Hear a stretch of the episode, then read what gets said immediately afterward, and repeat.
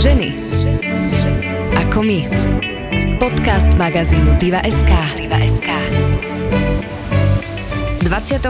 februára vypukla na Ukrajine vojna. Už 8 mesiacov naši susedia bojujú za slobodu. Vďaka novinárom, ich odvahe a práci vieme, čo sa tam aktuálne deje. Počúvate podcast Ženy ako my, ktorý vám prináša ženský segment Aktualít magazín Diva.sk. Ženy. Ako my. Rodina je najviac. Rodinné výlety, rodinné oslavy, rodinné balenia, rodinné oblátky. Až 80% plnky medzi dvoma chrumkavými plátmi v šiestich lahodných príchutiach. Užívajte si rodinnú pohodu plnú chutí s prémiovou kvalitou od Sedity. Rodinné. Domov je tam, kde je Sedita. Ženy. Ako my. Podcast magazínu Diva.sk. Diva.sk. Ja som Andrea Imrichová a dnes sa budem rozprávať s novinárkou Stanislavou Harkotovou, ktorá už od roku 2015 mapuje konflikt na Ukrajine priamo v teréne. Ahoj, vitaj. Ahoj, dobrý deň. Viem, že vy nemáte radi pojem, že vojnová novinárka, respektíve reportérka, tak aby sme si to objasnili, e, že teda vy nie ste vojnová reportérka, aj keď ste priamo boli na Ukrajine v čase konfliktu? Ja neviem, ja sa za ňu osobne nepovažujem, pretože poznám prácu vojnových reportérov, viem, čo všetko to obnáša, koľko skúseností novinár musí v teréne nabrať, aby sa o ňom mohlo e, hovoriť, že je vojnový reportér a to, že ste boli možno v jednej, dvoch vojnách, mne to prípada, že som oproti tým veľkým eh, menám, ktoré pravidelne chodia a pokrývajú vojny, naozaj taký ten trpaslík novinársky. Čiže ja som si to tak nejak v hlave vyriešila, že asi sa skôr hodí reporter z krízových oblastí alebo niečo podobné, pretože vojnoví reportéri to sú naozaj borci, ktorí neváhajú ísť na prvú líniu, naozaj na, na miesta, kde sa bojuje. To sú ľudia, ktorí prekračujú tie svoje aj osobné hranice a ja som skôr človek, ktorý teda ak to okolo vás duní, alebo máte na výber, že či pôjdete do nejakej rizikovej situácie, tak ja mhm. si skôr poviem, že ešte vyčkám a potom mm-hmm. sa mhm. uvidí. Vy ste boli v Iraku v čase vojny, boli ste na Ukrajine v čase vojny, chodíte tam teda pravidelne od roku 2015. Aká je motivácia možno vaša teda, ísť do oblasti, kde sa bojuje, odísť možno z nejakého svojho pohodlia, bezpečia? Irak a Ukrajina boli pre mňa dve rozdielne skúsenosti. Na Ukrajinu som začala chodiť najmä kvôli tomu, aby som to pochopila. Mňa v tom roku 2015, ale v zásade už predtým, pretože ja som sa začala Ukrajinu zaujímať najmä Majdanom, keď vlastne vo februári 2014 došlo k tomu krvi prelievaniu v Kieve a pamätám si, že som bola úplne nalepená na internete a sledovala som naozaj každú správu, ktorá vlastne v tie dni e, prišla z Kieva a chcela som vedieť o tom viac, mňa to začalo baviť a začala som na tú Ukrajinu cestovať a pochopiteľne k tomu, aby ste vy pochopili, že čo sa deje na Ukrajine, o čo ide v tom konflikte. A teraz už vo veľkej otvorenej vojne, tak e, sa to nezaobišlo bez toho, aby ste išli na tie pozície ukrajinskej armády, aby ste tých vojakov spoznávali, aby ste sa rozprávali s ľuďmi z prífrontových miest. Takže to bol taký môj prirodzený nejaký, mm. prirodzená cesta do, do tohto prostredia. Irak bolo o niečom inom, pretože samozrejme e, je to krajina, ktorá je tak trošku e, inou planetou z pohľadu toho, čo som ja dovtedy poznala. Ja som o Blízkom východe mala veľmi základné informácie, to znamená, že aj keď som išla pokrývať to, čo sa vlastne dialo v Mosule, tam vtedy prebiehala finálna fáza ofenzívy proti islamskému štátu, tak samozrejme skôr ma zaujímalo to, čo sa vlastne na takýchto miestach deje z pohľadu tých civilistov, ktorí tam zostávajú žiť. Mala som veľké šťastie, že som tam bola teda novinársky e, s paramedikmi, lekármi, medzinárodným tímom, vrátane Slovákov, aj irackými zdravotníkmi, takže som mohla pozorovať zase akoby túto časť e, tej vojny to bolo skôr o tom, že si človek skúša, že na čo má. Mm-hmm. Ja viem, že to vyznie možno tak zvláštne, že chodiť do, do vojny, aby ste si proste vyskúšali, na čo máte alebo nemáte, ale ja ešte keď som vlastne začínala e, s novinárskou robotou, tak som samozrejme obdivovala ľudí ako Petra Procházková napríklad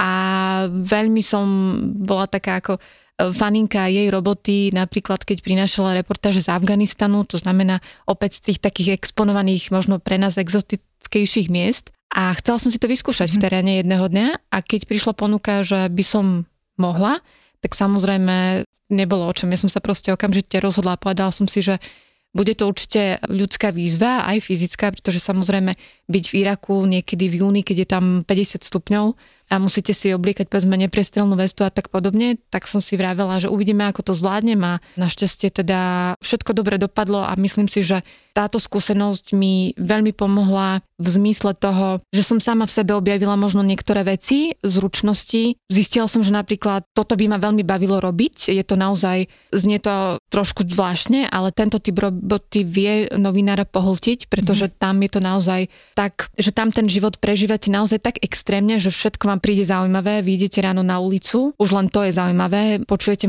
zina, ktorý sa modlí, idete na trh, ste svetkom, ja neviem toho, ako sa bombarduje, hej, alebo ste svetkom toho, ako e, sapery odstrania výbušné e, zariadenie. A to všetko je tak veľmi intenzívne, že keď sa potom vrátite po troch týždňoch e, domov, tak sa dívate ako Alenka v ríši divov, že že odkiaľ ste sa poprvé vrátili a po druhé, že čo teraz máte robiť. A aby som nebola teda taká rozvláčná a dlho o tom hovorila, tak ja som si potom uvedomila, že táto skúsenosť mi vlastne potom veľmi pomohla aj na Ukrajine, že podľa mňa platí, že čím viac ten novinár má podobných terénnych skúseností, tým viac sa možno obratnejšie pohybuje aj v tom teréne a niektoré rozhodnutia, ktoré bez tých skúseností by musel e, spraviť, by mu trvali dlhšie. Aspoň taká je moja skúsenosť. Mm-hmm. Čo sa týka takej tej prípravy, keď sa človek rozhodne, novinár sa rozhodne ísť do oblasti, kde sa bojuje, tak e, musí mať asi aj nejakú mentálnu predispozíciu, aby Určite. to celé zvládol. Mm-hmm. Vy ste o sebe vedeli, že ste na toto pripravená? To, čo uvidíte, zažijete? Nevedela som, mm-hmm. ale zase uh, tiež som si vravela, že nie som žiadne orezávatko, aj keď samozrejme mm. už viackrát sa mi stalo, že aj teraz nedávno mi jeden môj ukrajinský známy vravel, že bože, ja keď som ťa prvýkrát videl, jak uh, sa chystáš na tú Ukrajinu, tak som si myslel, že kde sa táto dievčinka poberá. Podľa mňa to je naozaj taký predsudok, mm-hmm. uh, lebo uh, aj na miestach podobných ako, ako je povedzme sú zákopy alebo naozaj nejaké vojnové prostredie, tak e, sa pohybujú ženy. Sú tam novinárky, sú tam humanitárne pracovničky, zdravotničky, aj vojačky konec koncov. V ukrajinskej armáde pôsobia aj ženy na takých mm-hmm. pozíciách ako tankistky a snajperky. Samozrejme, nie je ich tam veľa, mm-hmm. je to skôr také vzácne, ale sú.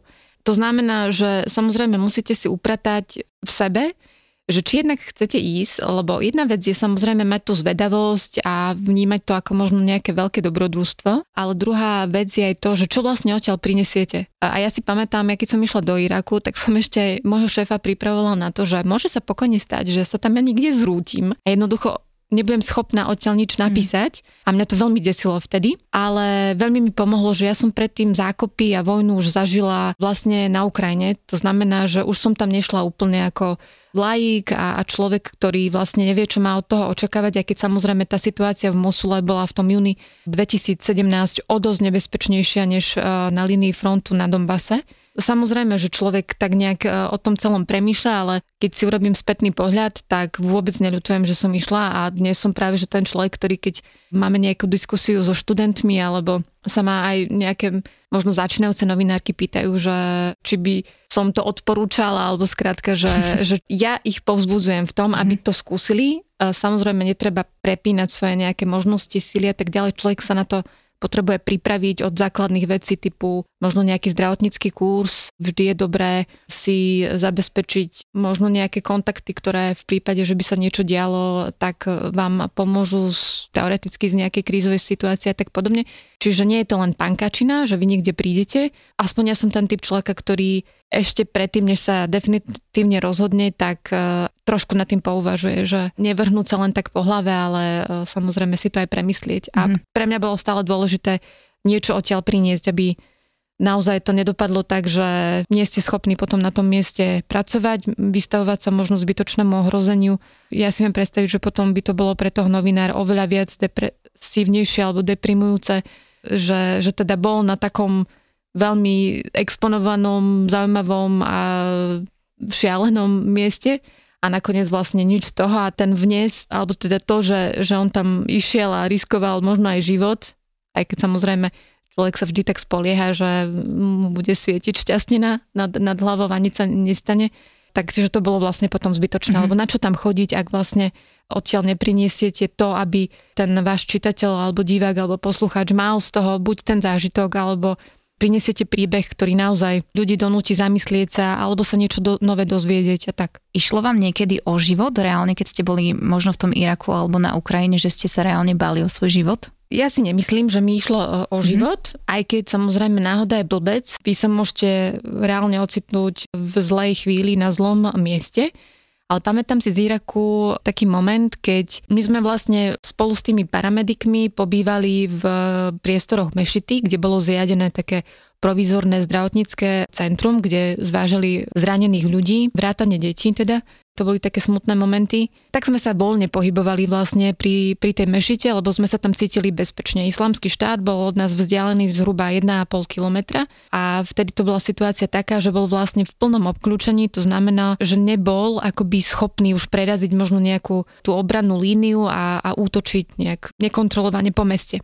Ale samozrejme človek to tak nejak vždy v hlave má. V jeden večer sme trávili teda v tejto mešite a zrazu len počujem, že niekto kričí, že sa našlo nástražné e, výbušné zariadenie. Mm.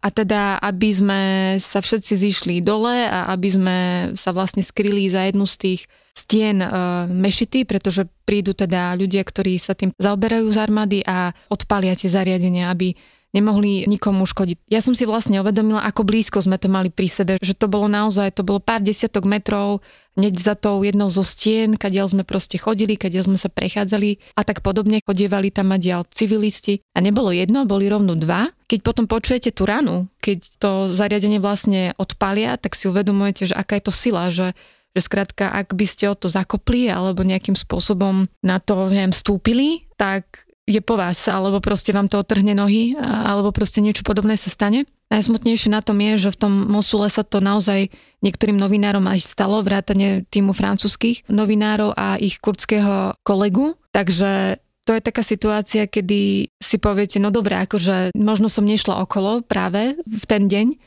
ale teoreticky si pomyslíte, že ale čo ak? Čiže mm-hmm tá otázka, že boli ste, neboli ste, je to také, že aj áno, aj nie. Proste je to naozaj niekedy vecou náhody, šťastia, alebo napríklad v tom Mosule to bolo tak, že nás vyslovene upozorňovali, aby sme chodili po čistom priestore, aby sme nedvíhali nejaké zvláštne predmety zo zeme a podobne, lebo naozaj to mesto bolo plné nejakých nástrach a tak samozrejme, že, že potom si dávate veľký pozor. Si pamätám, keď sme párkrát si urobili taký výlet na miestny trh, tam bolo mimoriadne veľa ľudí, najmä mužov, mužov teda, čo bolo také zaujímavé, že pre mňa ako európsku ženu, keď som tam proste prišla, ja som si nezahaľovala vlastne vlasy a to boli muži, ktorí krátko predtým ešte žili vlastne niekoľko rokov koľko to boli 2, 2,5 roka pod nadvládou islamského štátu, takže samozrejme sa tam trošku cítite jak z inej planety, ale teda toto som ja nepovažovala za nejaké ohrozenie, ale to, že tam bol ten DAO a že jednoducho sa tam pohybujete v priestore, ktorý je taký nekontrolovaný a je tam veľa vojakov a tak ďalej, tak som si vždy vravela, že no tu keď sa niekto odpálí, tak skrátka nemáte ani šancu proste v tom dáve sa niekde akoby upratať alebo niekde skryť alebo tak. To sú také veci, ktoré keď chodívate do podobných prostredí, musíte sa nad tým mm-hmm. samozrejme zamýšľať a zvažovať aj to, že, že áno, proste môže sa stať hocičo. Tá vojna v Iraku je asi iná ako na Ukrajine ten spôsob mm-hmm. bojov je úplne iný. Viem, že teda Ukrajina je pre vás takým druhým domovom, že ste tam chodili teda pomerne často, máte tam kamarátov blízkych, od roku 2015 tam chodievate a mapujete tú situáciu. Do akej miery ste očakávali, že sa to stane, že ten konflikt e, vypukne na celej Ukrajine? Je to taká zaujímavá situácia, lebo my, ktorí sme sa tou Ukrajinou zaoberali vlastne od začiatku, tak sme, my sme aj používali ten termín vojna, že jednoducho naozaj toto bola od roku 2014 ruská agresia voči Ukrajine. Rusi na to používali rôzne hybridné metódy. Možno sme nevideli také ostré boje, aj keď samozrejme oni viackrát prebehli na tom východe Ukrajiny. Aké vydáme teraz, tak bola to v zásade otvorená vojna. Bola to zákopová vojna, bolo to o tom, že na Luhanskú a Donetskú oblasť delil vyslovene pás zákopov, z ktorej na jednej strane boli zakopaní jedni a druhí a Ukrajinci strážili to, aby vlastne z východu sa vlastne netlačila tá tzv. separatistická armáda, alebo skrátka tie oddiely, ktoré podporovali Rusy. A človek nad tým tak uvažuje a vie, že áno, toto je vojna, čokoľvek sa môže stať a veľa sa tom hovorilo a najmä od 2021, kedy Rusi spustili také väčšie cvičenia, tak najmä ten ukrajinský éter, vysielací internetový začali zaplavovať špekulácie o tom, že prečo to tí Rusi robia, a vyjadrovali sa k tomu samozrejme rôzni experti. Vy musíte triediť a ja som neviem prečo stále ako verila tomu, že sme v stave práve tej hybridnej vojny, že skrátka Rusi sa pokúšajú pretlačiť si nejaké svoje želania a robia to takým tým nátlakom, ktorý sme predtým už viackrát videli. Že naozaj, keď sa blížili nejaké väčšie rokovania, alebo Rusi chceli vyvolať nejaké rokovania, tak došlo k nejakej, nejakým potýčkam na tej kontaktnej línii na východe Ukrajiny.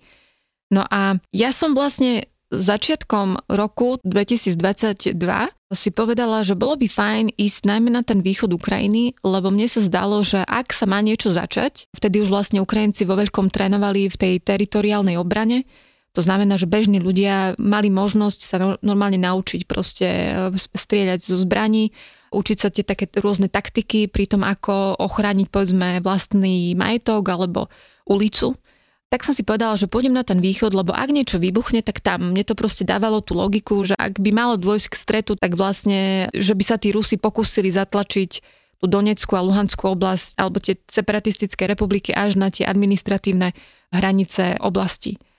No a tak som išla na ten Donbass a všetci, s ktorými som sa tam rozprávala, mi rozprávali, že to sú len také hry, že tí Rusi, to, že oni to zrobia stále, že netreba si nad tým lámať hlavu. Potom hneď mali taký dodatok, že No ale tak ani Krím, ani Donbass, ani celé to, čo sa tu vlastne udialo, sme nevedeli, že príde. Takže si tak škrabali hlavu, mm-hmm. že mhm. vlastne nevieme, ako to celé dopadne, že musíme len počkať. Tak som sa vrátila s takým možno lepším pocitom, že teda asi z toho nič nebude.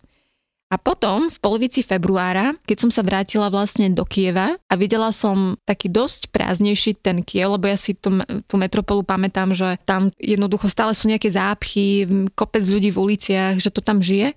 A zrazu som mala pocit, že citeľne je tých ľudí menej. Mm-hmm. Čo sa deje? Tak som sa pýtala takých mojich všelijakých kamarátov, známych, ešte som si robila dokonca srandu, že či to ten Omikron, hej, že všetci sedia doma e, v nejakých izoláciách a oni mi začali naznačať, že nie, že ľudia sa reálne boja a odchádzajú z Kieva. A to bol pre mňa taký akože prvý moment, že keď už Kievčania odchádzajú z mesta, tak asi sa proste niečo deje. A potom, keď Vladimír Putin e, oznámil teda, že Rusko odobruje tú nezávislosť dvoch separatistických republik na východe Ukrajiny, tak vtedy mi to tak nejak došlo, že tí Rusi majú nejaký plán a asi sa niečo zomelie. Ale že to bude také, aké to vlastne nakoniec je, tak to som si nevedela ani predstaviť. Ja som si reálne nevedela predstaviť, že po Kieve budú lietať e, rakety, alebo že to bude naozaj také, že budú zasahovať všetky oblasti, že budú ničiť mesta, napríklad Mariupol, ten, to je proste mesto, ktoré je takmer zrovnané so zemou, je zničených asi 80% bytoviek budov jednoducho v tom meste a to sa priznám, že aj mňa ako človeka, ktorý dlhodobo sledoval ten konflikt, tak ma to zaskočilo. Viem, že vy máte aj taký blízky vzťah k Ukrajine, k Ukrajincom. My to sledujeme, ako keby uvedomujeme si, že je to niečo, čo sa deje u našich susedov, aj sa nás to nejakým spôsobom určite týka, ale nie je to také blízke ako možno pre vás, keďže tam chodíte často. Tak to vnímate inak, ako to vnímajú možno ostatní vo vašej blízkosti, myslím na slovenskej strane?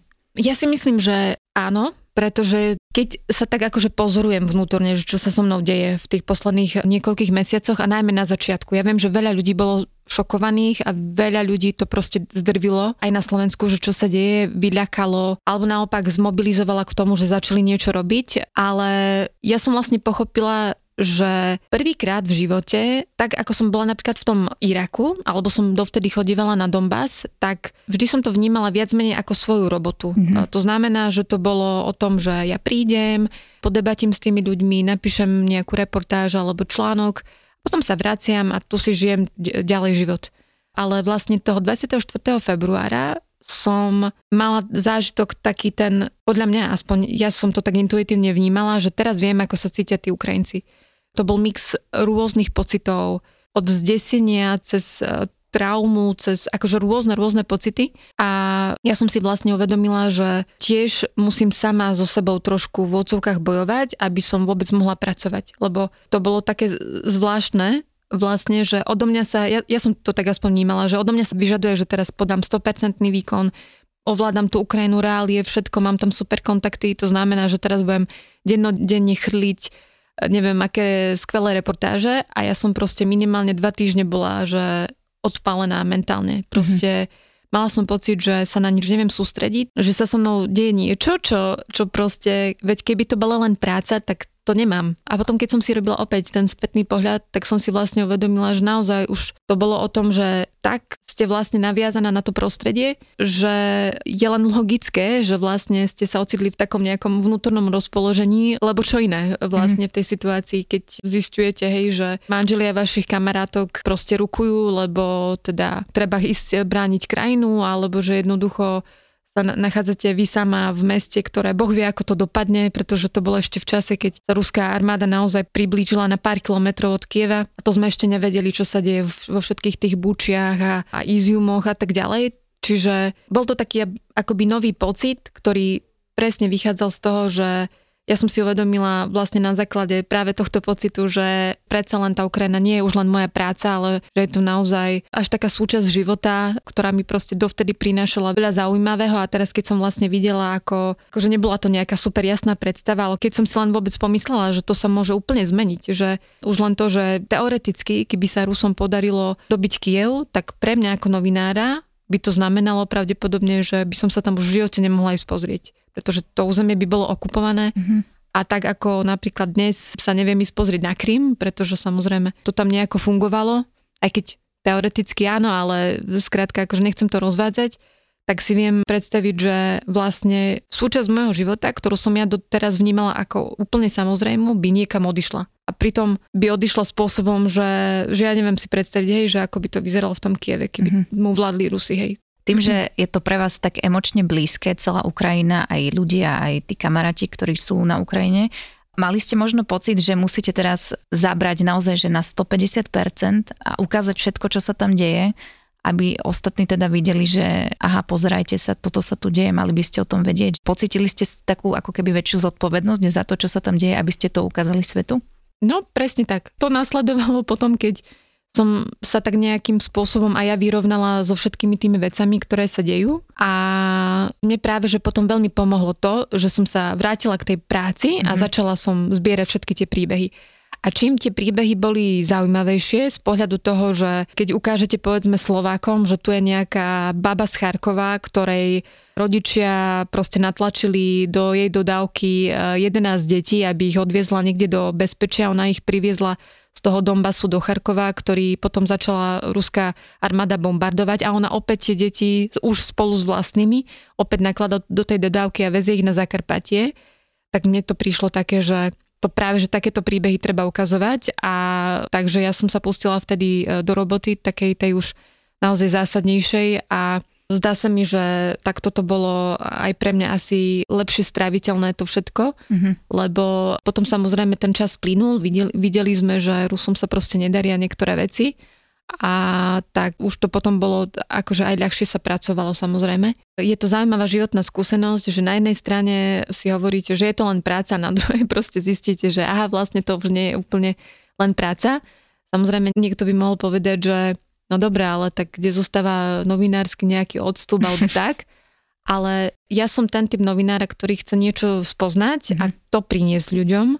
Podľa mňa dôležitá je tá esencia z toho. Čiže aj preto napríklad ja som skôr človek, ktorý vyhľadáva také tie príbehy v zmysle storytellingu, že ktoré ja môžem potom vyrozprávať, že tomu človeku sa niečo zásadné stalo a aj to potom vlastne prinesiem k nám na Slovensko, pretože tá záplava rýchlych správ spôsobuje, že ľudia počase sú z toho veľmi unavení. A keď e, potom opíšete nejaký veľmi zásadný príbeh, ktorý samozrejme vy musíte trošku aj v tom teréne pohľadať, pretože Samozrejme, akože každý životný príbeh je zaujímavý, ale niekedy je tak archetypálny, že až pre vás ako profesionála alebo ako novinára, že sama sa tak nad ním mhm. zamyslíte, že, že až neveríte, že týmto tí ľudia prešli, alebo že neveríte, toto je vôbec možné. Ja vypichnem len jeden taký, ktorý som si vypočula vlastne teraz v lete v, v Kieve. Mám známeho, ktorý, s ktorým som ja v 2017 roku bola na línii frontu. Žiaľ toho roku počas tejto e, vojny zahynul jeho syn pri tom, ako vlastne obraňoval svoju jednotku, e, ktorá sa stiahovala do bezpečia. On teda ich kryl a prišiel pri tom o život. A vlastne tento môj známy mi opisoval takú veľmi zaujímavú vec, že vlastne v jednu noc sa jeho manželke prísnil tento ich syn vo veľmi takom zvláštnom, akože zvláštnej situácii a zároveň sa pri, uh, prisnila jemu. A teraz vlastne, keď vám to tí ľudia opisujú, ako že vlastne oni síce nevedeli ešte, že ten uh, syn zomrel a nevedeli ani, už keď sa zistilo, že teda syn je nezvestný a potom, že je naozaj, uh, že zahynul, tak nikto nevedel nejaký presný dátum tej smrti, ale oni ten dátum smrti mali, lebo obom sa vlastne ten syn prísnil, buď sa nejakým spôsobom akože rozlúčil, alebo jednoducho, že ten otec uh, mi opisoval že mal sen, keď e, vlastne ten, ten Maxim prišiel domov a, a ten otec e, sa na ňo vrhol, že, že čo robíš doma, že to je tak skvelé, že ťa vidím. A ten syn mu hovorí, že, že bolo ťažko, ale už je všetko dobré. Čiže vlastne, ja keď som počúvala tie príbehy, alebo tento konkrétny, tak normálne až sa tak zamýšľate nad niektorými vecami a to len akože jeden príbeh, hej, mhm. tých, samozrejme tam počujete mnoho iných, a ja aj kvôli tomu mám proste potom akoby rada aj túto prácu, že, že keď e, niekto možno mm, by si myslel, že je hrozne náročná, akože emocionálne alebo tak, tak pre mňa ľudský je to niekedy aj také, že zaujímavé, že čím všetkým si ľudia dokážu prejsť, dokážu sa povedzme s tým vysporiadať, alebo sa snažia aspoň vysporiadať, alebo jednoducho sa vám ukážu tie charaktery, hej, že Nenadarmo sa hovorí, hej, že tá vojna akože odhalí, odhalí, že kým ste naozaj, proste v niekom odhalí hrdinstvo, v niekom naopak. Čiže je to také zaujímavé a preto ako ja som sa potom vrhla vlastne do tejto práce a pomáha mi to vlastne dodnes tak nejak akože kľúčkovať e, tým vojnovým prostredím, aj keď samozrejme momentálne som doma, ale tá vojna ešte stále trvá, takže uvidíme, aké to bude v budúcom roku. Sú Ukrajinci ochotní rozprávať? Mm. Sú otvorení, keď sa nimi prídeš, aby mi rozprávali príbeh, či sa im vlastne chce? Záleží od toho, že za akých okolností e, za nimi prídete. Moja skúsenosť je, že chcú mm. rozprávať. Samozrejme, e, deje sa, najmä v tomto roku to veľmi cítiť, že vy keď prídete na miesto, kde už pred vami bolo hrozne veľa novinárov, tak tí ľudia sú unavení.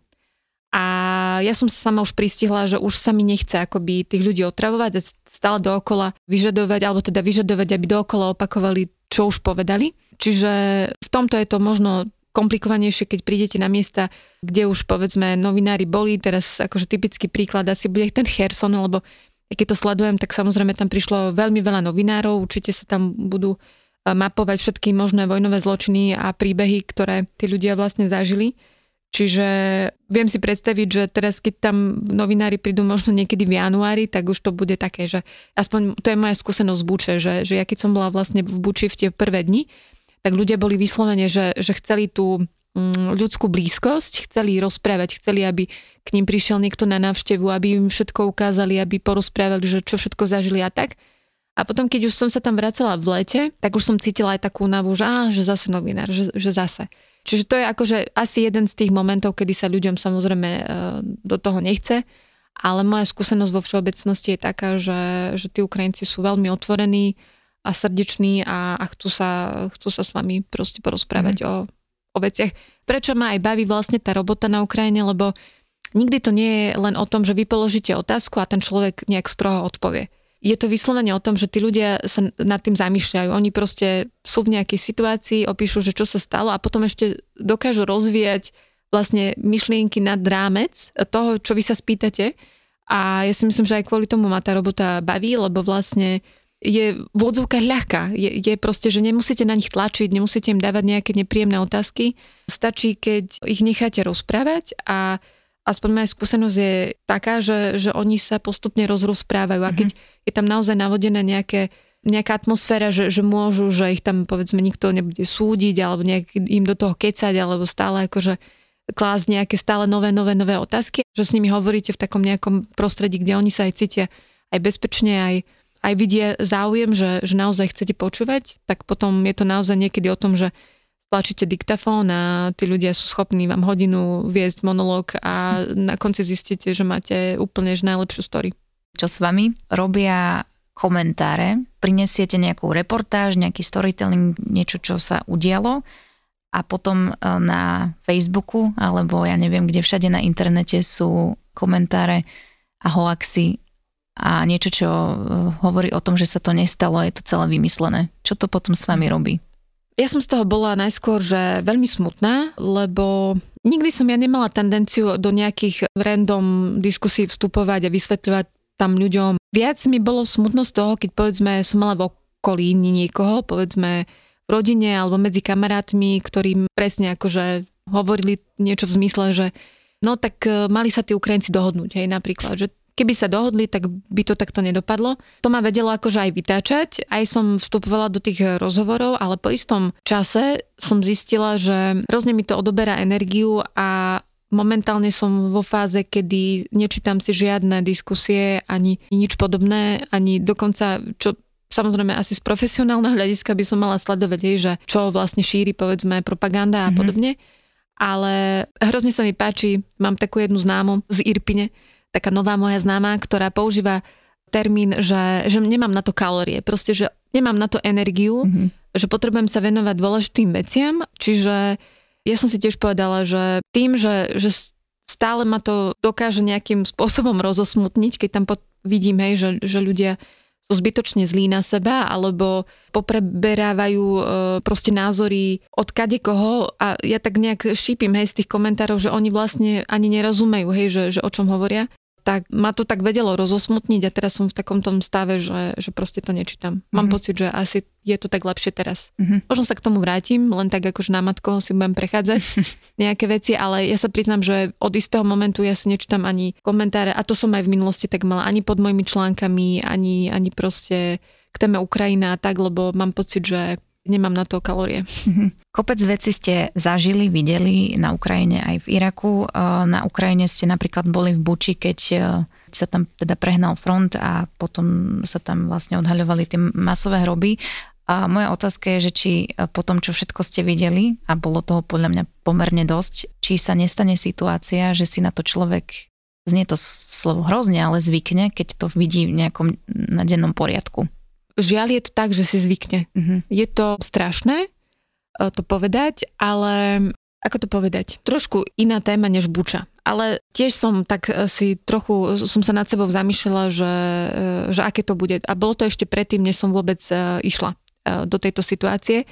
A to bolo, keď naši experti slovenskí vypomáhali ukrajinskej prokuratúre s evidovaním, evidovaním tiel padlých ruských vojakov. A tí mhm. vojaci boli uložení takých špeciálnych vagónoch eh, mrazierenských a teda bolo tam veľa tiel, povedzme. A tí naši experti museli samozrejme každé to telo rozipsovať, prezrieť ho, odfotografovať, opísať. Eh, skrátka celý ten proces, tak ako sa to robí povedzme na miestach eh, buď trestných činov, alebo mhm. jednoducho, keď niekde zomrie nejaký človek, tak samozrejme tí súdni lekári spíšu, hej, možné príčiny smrti a tak ďalej. Tak toto bolo aj v tomto prípade. Ja som sa samozrejme predtým zamýšľala nad tým, že aké to bude, keď e, prídem na to miesto a uvidím tam nejakých mŕtvych ľudí a že, že čo to spraví so mnou. Ako ja som predtým už mŕtvych ľudí videla, ale nie v takých počtoch.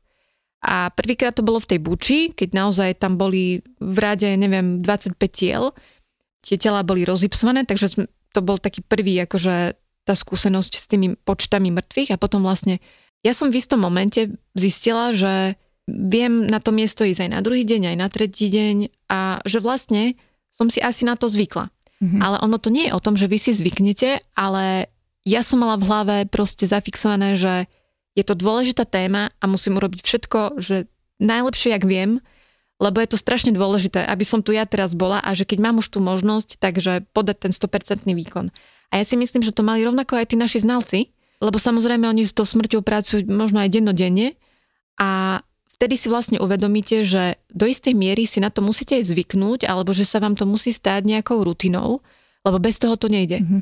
A, a že to z vás nerobí nejakého cynika, alebo že ste necitlivá osoba, alebo tak, ale že naopak, že vy chcete podať ten 100% výkon, že je to dôležité a preto, keď už máte tie danosti, schopnosti a tak ďalej, tak to robte. A ja som presne k tomuto takto začala pristupovať. Samozrejme sú veci, na ktoré sa nedá zvyknúť v zmysle, že keď na nimi začnete uvažovať. Ale v tej fyzickej rovine proste na takéto veci napríklad sa dá zvyknúť. Mm-hmm. Potom sú samozrejme veci typu, to už trošku odbočím, ale uh, vojaci, ktorí plnia hej teraz nejaké bojové úlohy a sú dennodenne pod paľbou, oslobodzujú nejaké uh, územie povedzme a, a sú dennodenne vystavovaní nebezpečenstvu a tiež si svojím spôsobom na to zvykajú, ale to už sú také podmienky, kedy proste aj to telo na nejakej biologickej e, úrovni začne si zvykať na, napríklad na ten adrenalín a, a rôzne veci, ktoré s týmito bojovými podmienkami prichádzajú.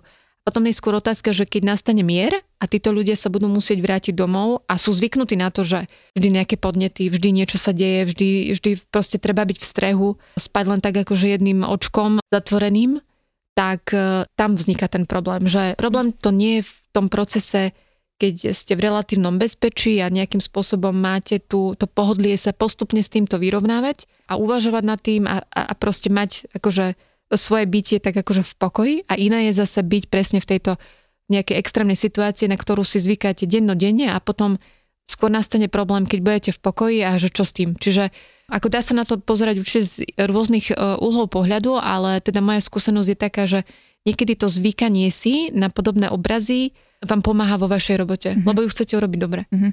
Čiže tak profesionálne ste mm-hmm. sa na to pozerali. A keď ste sa po týchto skúsenostiach a zážitkoch vrátili naspäť na Slovensko, kde je bezpečie a, a pohodlie a pokoj, tak nemali ste nejaké, ja neviem, zlé obrazy pred očami alebo nie, ja mám väčšinou uh, taký stav, že ja prídem domov, som tak týždeň doma a už sa mi chce ísť späť. Čiže to skôr, akože ja s týmto skôr bojujem, že ja by som mm-hmm. samozrejme teraz najradšej bola na Ukrajine, ale mám tu nejaké pracovné povinnosti a som taká, že dobre, tak splním si tieto pracovné povinnosti a potom vlastne mám naozaj, môžem sa plnohodnotne venovať tomu, čomu sa aj chcem. Čiže ja mám skôr ako keby tento problém. Takže to znamená, že chystáte sa na Ukrajinu opäť vrátiť? Chystám sa vrátiť, uh, najprv tak pôjdem na, na nový rok, tak symbolicky a mm-hmm. potom budúci rok určite mám s Ukrajinou veľké plány. Ja som toho roku strávila rozmýšľam v Ukrajine viac ako pol roka. Mm-hmm. Čiže minimálne toľko chcem opäť akože stráviť, eh, lebo myslím si, že v budúcom roku to bude eh, o dosť zaujímavejšie. Aspoň intuitívne neviem, prečo mám pocit, že to bude opäť akože dynamické a, a naozaj možno, že tá vojna sa bude blížiť k nejakému svojmu vyvrcholeniu, aspoň sú na to aj rôzne indície, aj rôzne analytici o tom hovoria. Samozrejme, iní vám povedia, že to vyzerá skôr na takú akože vojnu, ktorá, ktorá môže naozaj trvať aj niekoľko rokov, ale ja sa držím skôr toho, že ten budúci rok môže byť rozhodujúci. Čiže chcela by som byť pri tom. Keďže máte Ukrajinu veľmi rada, chodíte tam často, tak e, vydali ste knihu, ktorá súvisí s Ukrajinou a s príbehmi od ľudí, ktorých ste stretli a je veľmi silná. Ja som si tak zbežne pozerala. Je to novinka, aktuálne vyšla, takže ak by niekto mal pocit, že chce vedieť o, e, o konflikte alebo o Ukrajincoch, alebo ako to celé vnímali viac, tak e, toto je tiež cesta. Určite. Ja som, ako som už aj vravela, že ja mám rada tie príbehy a do tej knihy som povyberala také, ktoré si myslím, že zobrazujú tú vojnu z rôznych e, strán, či už je to príbeh veterána, alebo politického väzňa, alebo ženy, ktorej muž je v zajatí, alebo ja neviem, dobrovoľníkov, ľudí, ktorí pomáhajú a, a zažili tie udalosti z 2014 roku, alebo ľudia z Buče. Čiže je to taká akoby mozaika obrazov vojny, tak mám pocit, že možno aj toto je taká cesta alebo doplnok k tomu, že, že ľudia vlastne dennodenne sledujú tie správy mm-hmm. a môžu byť z toho unavení a toto je aj taký spôsob, kedy tú vojnu navnímať takým, nechcem povedať, že ľahším spôsobom to vôbec nie, ale predsa len ja som napríklad veľký fanúšik reportážnej literatúry a mám pocit, že niekedy sa z príbehu dozviem oveľa viac, než z nejakej akože keď je tam milión encyklopedických e, udalostí, že kde aký front postupoval a v akom roku a tak.